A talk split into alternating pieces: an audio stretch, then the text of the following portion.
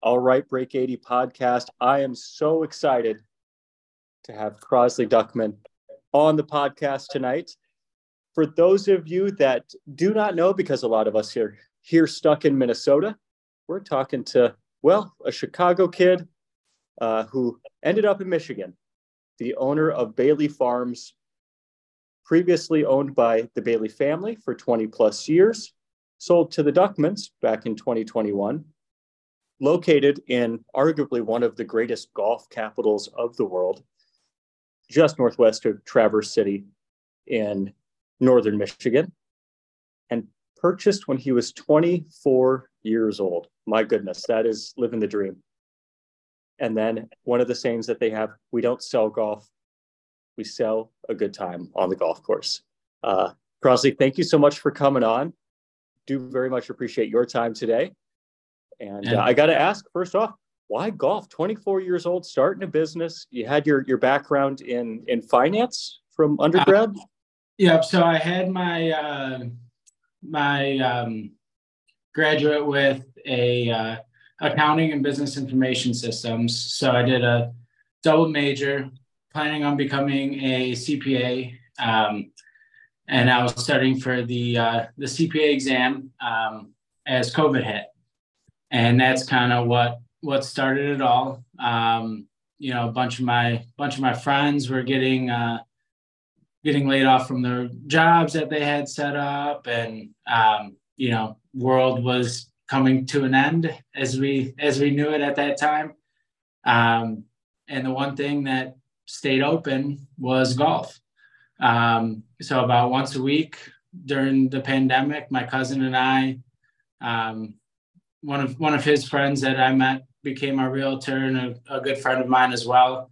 Um, we golfed about once a week. Uh, we'd pick a new spot and and just get out there, have fun. Um, and just just talk about golf and talk about life and what we wanted to do um, and you know one one thing led to another and you know i had a couple couple beers with my girlfriend and uh, some some of our friends and we were just talking about how amazing it would be to you know own a golf course in the future you know we weren't thinking about right this moment but you know somewhere down the line, um, you know, that was a, a, life goal of ours that we kind of set. And um, it was crazy because about a month later, my grandma, who is from this area, from um, the Traverse City area, texted me and told me that this golf course uh, was just listed for sale. So, um, completely dropped everything related to the CPA exam, uh, and turned all my attention to um, trying to figure out what goes into owning a golf course and and you know how to purchase one. So, so were you were you in Michigan at that time, or were you still in in Illinois at that time with with your grandma sending you back this info, these details about this course that just came for sale? Yeah, so I was still in uh, still in Chicago. Um, you were in lockdown yeah, you lockdown. um, I had two roommates in a tiny apartment, you know, just totally going stir crazy. Um, you know, especially during the winter, most of this happened, um, you know, during the winter. I got the the listing in, at the end of September of 2020, and then um, you know, my first face-to-face meeting was with the Bahle family was in uh, either the end of December or beginning of January. So, um, you know, a lot of this was taking place during the pandemic, and I was in Chicago, and it was it was tough. Very. What tough. was that like? Uh, Two roommates in Chicago going to owning a 200 acre facility in northern Michigan. I mean, you must have just the whole world must have opened, right? It, yeah, I mean, it's it's been amazing being here. Um, there's a great, great community here, um, and just just so much to do outside of you know we're we're known for golf um, in this area, but um, beautiful wineries. Lake Michigan is just absolutely gorgeous here. Um, plenty of inland lakes to go boating or fishing. You know, bike trails as as far as you can see. So, um, you know, a lot to do, a lot lot different than you know being in a in a busy city like Chicago. Absolutely. And what so going back to your first couple meetings with with the the Bahle family, what led to that purchase? Was there financing that you had to bring in? Was there a business plan that you had to come uh, with? Were you obviously living in a, a, smaller place in Chicago? Did you have pieces of yarn connecting different pictures up like a conspiracy theorist as you're getting ready to to make this purchase and, and change your life? Yeah, so it it, there were scenes of of yarn and um, you know stuff posted up on the walls, and you know um, we had stuff just scattered everywhere. My uh, one of my roommates was a um, big entrepreneur, so he started his first business at 18. So um, he kind of got me really going and just just in the mindset of like, all right, I need to you know do something and and so and so. So we just set up my our apartment with just stuff all over the walls and um, you know just started with a couple phone calls um, talking to their realtor getting their um, financial reports over analyzing those and um, then we slowly you know developed a business plan from that um, and then just started kind of pitching it to to banks and who whatever wanted to listen um, you know, getting my my dad involved helped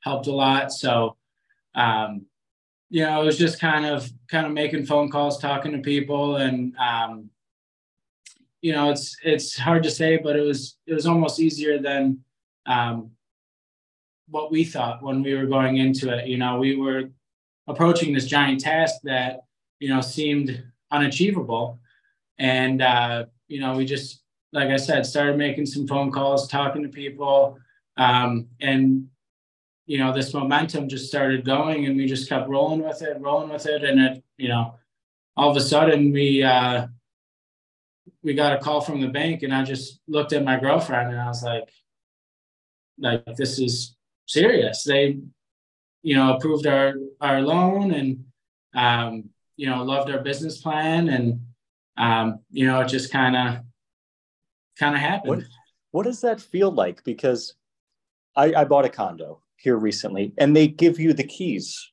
right? The realtor comes, they give you the keys, you walk into the door. The keys are really symbolic of having the place. There's obviously a set of keys, but that's really not what you're unlocking. The, the clubhouse isn't the biggest acquisition that you made. It's it's the land, it's the course, it's the dream, it's the architecture, it's everything. What makes what made it the most real when you walked onto property? What was that kind of aha piece that you had? So um, as we were going through everything, um, there was a little hitch in the purchasing process where the liquor license, um, you know, kind of got got halted in everything. So we actually had to delay the sale of it until uh, partway during the season. Um, but since the Bahle family who was selling, great family. Um, they were super helpful through the whole thing. Um, they had me come on as general manager for the month where they still owned it at the beginning of the season, just for transparency of, of everything. We knew the sale was going to go through. We just kind of got delayed for a second. Um, so I was out there working and doing everything, and you know it was it was awesome. And then the day we had our, our closing in June, um, I came back to the golf course and the previous owners were there with a, uh, you know, the keys in hand. Um, and that's what, what really hit home where I was just like, all right, this is, this yeah, is it right now. Yeah. There's a piece, and I'm not sure if you've seen it or not, but Erik Anders Lang, who's a big YouTuber podcaster, part of uh, goodness, part of his whole whole own golf society. Uh, goes into a golf course and works every single job from front front office to bartending to cutting the greens to cutting the pins to attempting to be general manager was that part of your training as well did you put on every single hat during during that time or were you focused more on just learning the business as you transitioned Yeah, so it was nice because um, you know we kind of knew around March that it was going to be you know official. Um, so my main goal was to yeah learn all the roles. So I've been bartender, I've been um, bag boy, I've been you know pro shop, front desk, everything. Um, I haven't gotten to the maintenance side yet. That takes a little bit more uh, time and skill to be operating that equipment. But some early um, mornings too. Yeah, early mornings. so uh, definitely on my list of uh, you know jobs I want to accomplish. But you know, I think one thing of being a leader, um, a manager at any business that it is, is to to know it from the ground up and um, not just walk in there like you assume you know everything, um, but actually trying to understand the the day to day of of every single role out there. Mm-hmm. So we did a piece here in in Minneapolis area about a couple of the local Muni courses about their profitability, about possible changes that they could make. They have to put money back into the ecosystem. Their their profits actually go back into the park system here. Mm-hmm. Going back on your business plan, though, obviously you get the whole financial package to reuse however you want. What did that business plan look like? What was the profitability you were looking for in that first? Because it's been your first full season now at the helm? Yeah. So, um, you know, the first year we came into it, we really had no clue, no idea what was going on. Um, we had looked at the the previous financial statements, and you know, some of it was during COVID, and um, you know, the the Bahles knew they were selling, so they were kind of pulling some money out of it and not really caring about um, the profitability, but making it sellable. Um, you know, that was kind of their goal. We knew that as we were looking at everything. Um, so honestly, that first year we didn't really have too high of expectations. You know, we expected to to lose some money, um, just learning it. Um, you know, luckily we we didn't. Luckily, we we made it through, and then um, we spent last winter um, a lot of time, um, you know, just planning for for the next season and um, you know looking at rounds getting people in and you know having the Fore Play guys out was monumental. Like that was just crazy. Um, you know that exposure was um, unlike anything we could have ever asked for or imagined um, so that helped a lot did and, you have a uh, do you have a favorite member of Fore Play podcast as they were out there anyone that you socialized or gravitated towards? Um, you know, they were all really good dudes. Um, you know, Lurch and Frankie were, um, you know, very social, very um, thankful. I mean, all of them were were very thankful. Um, they were they were just a whole bunch of bunch of good dudes, and uh, I really really appreciate them coming out.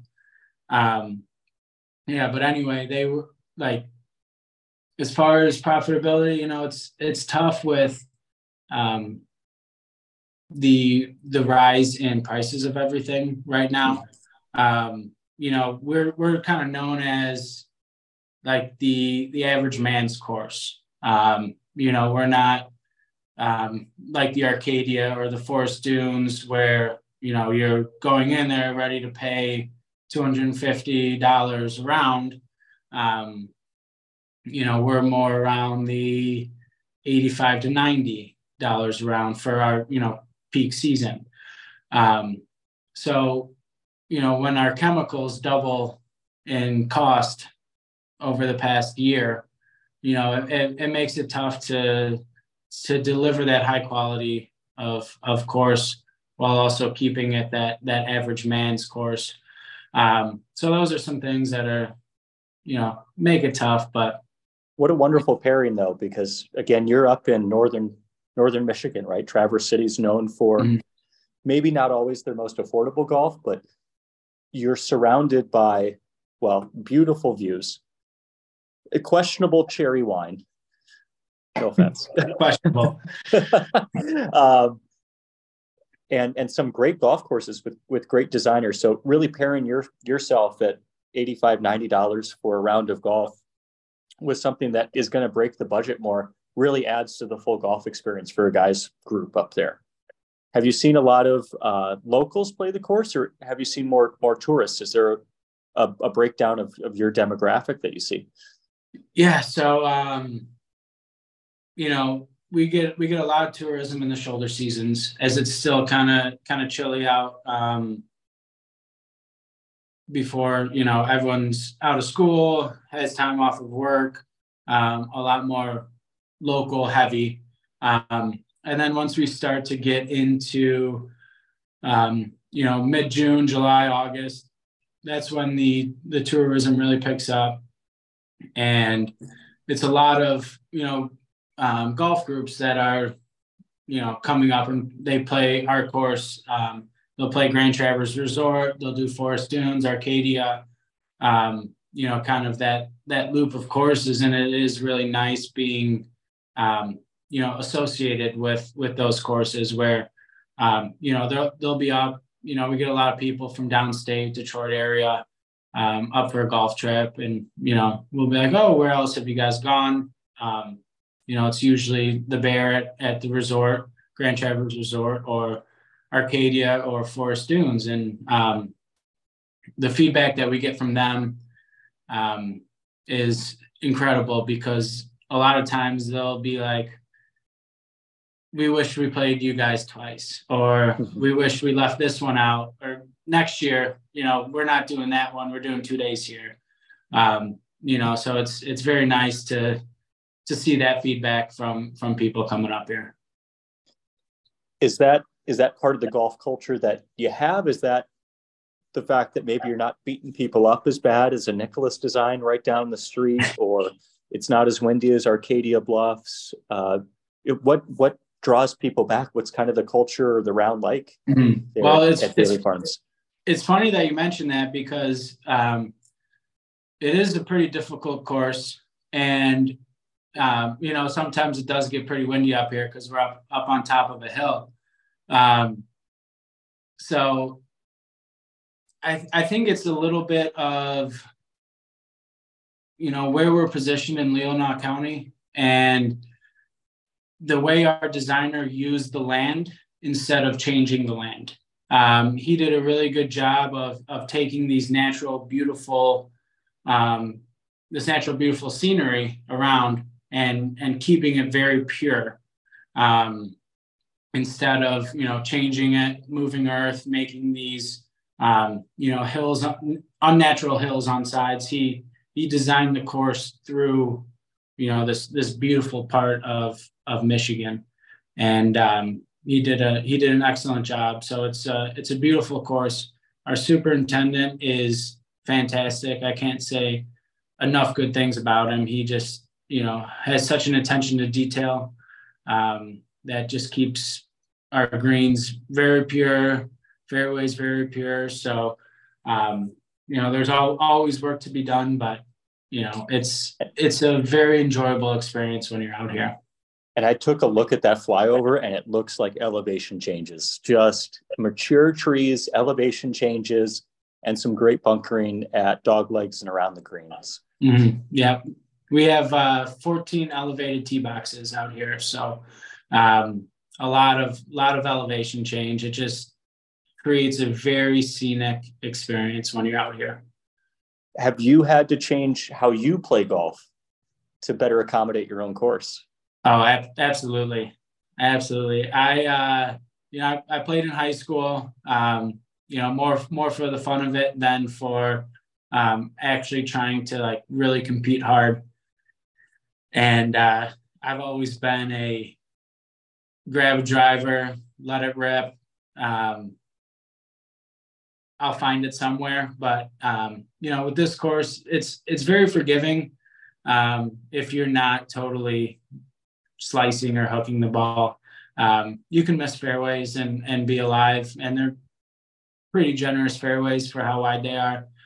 Um, so I've had to had to kind of dial it in a little bit, swing swing a little uh, not as hard, but um, it's a it's a course that if you play it frequently, your game will improve across all boards. It's it's it's pretty challenging.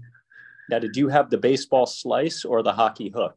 what was the the miss going into owning your own course? Uh, You know, it was just kind of all over the place. the, the two-way miss, the most reliable miss. Yeah, I love it. It was it, it, was uh you know most of the time it was it was going right, but once in a while it would it would be kind of kind of bad to the left, but that's that's how it goes. You're chasing our own moniker with us, trying to break 80. Yeah. Yeah. Any any big changes to the the course that you see happening? There's a lot of land I saw. There's no real homes on the course. Are there any changes either to holes, to to bunkering, to grass that you're thinking about doing, or are there home sites possible in the in the future? What is what does the future hold for uh, Bahle Farms?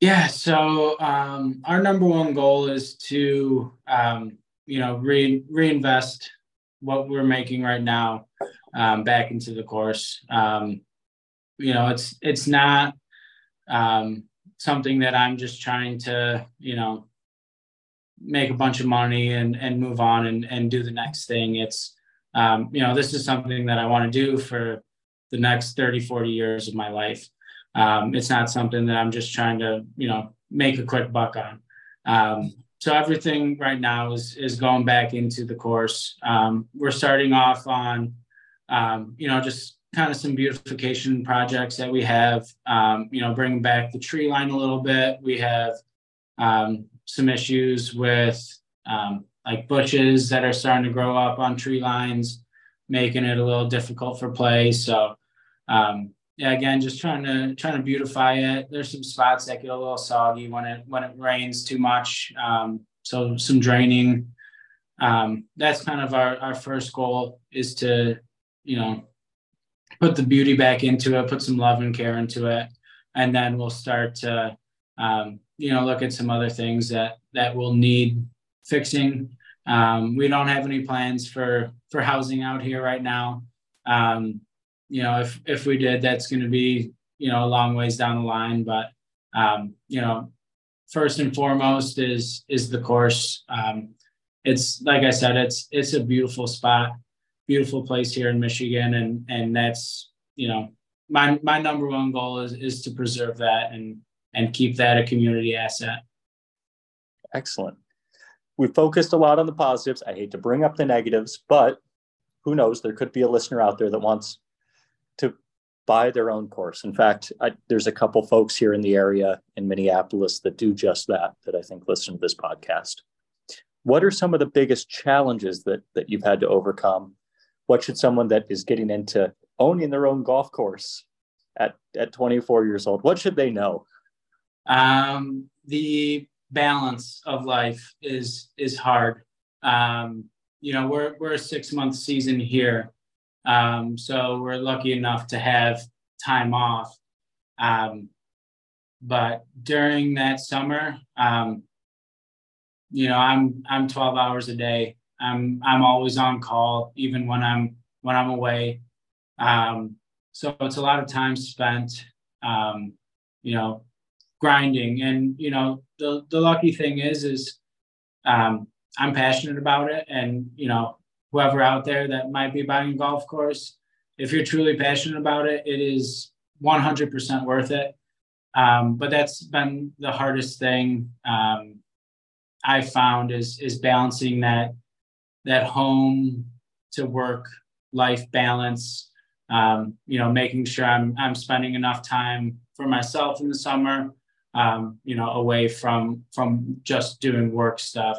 So um, like I said, you know, it's it's a fine line to draw, but it's in the end, it's it's been worth it so far. So I I can't complain. You gotta look around and smell the pines. Yeah. No, well, exactly. Thank you so much, Crosley, for coming on. For the listeners, again, Bahle Farms, located 20, 25 minutes north of, of Traverse City. Yeah, just about. Yeah. Excellent. Yeah. About 25 minutes north of Traverse City. So your next Michigan golf trip. And I know a lot of you will have those to include things like the Grand Bear, things like Arcadia Bluffs.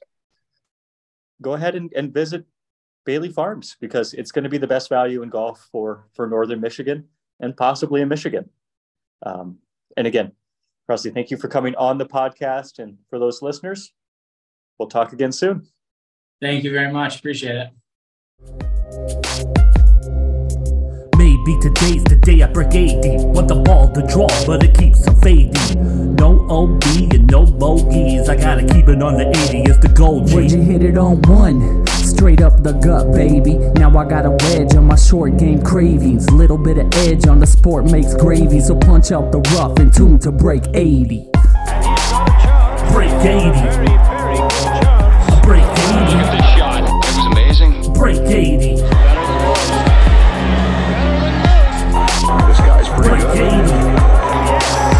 Break 80. Break 80. Break 80.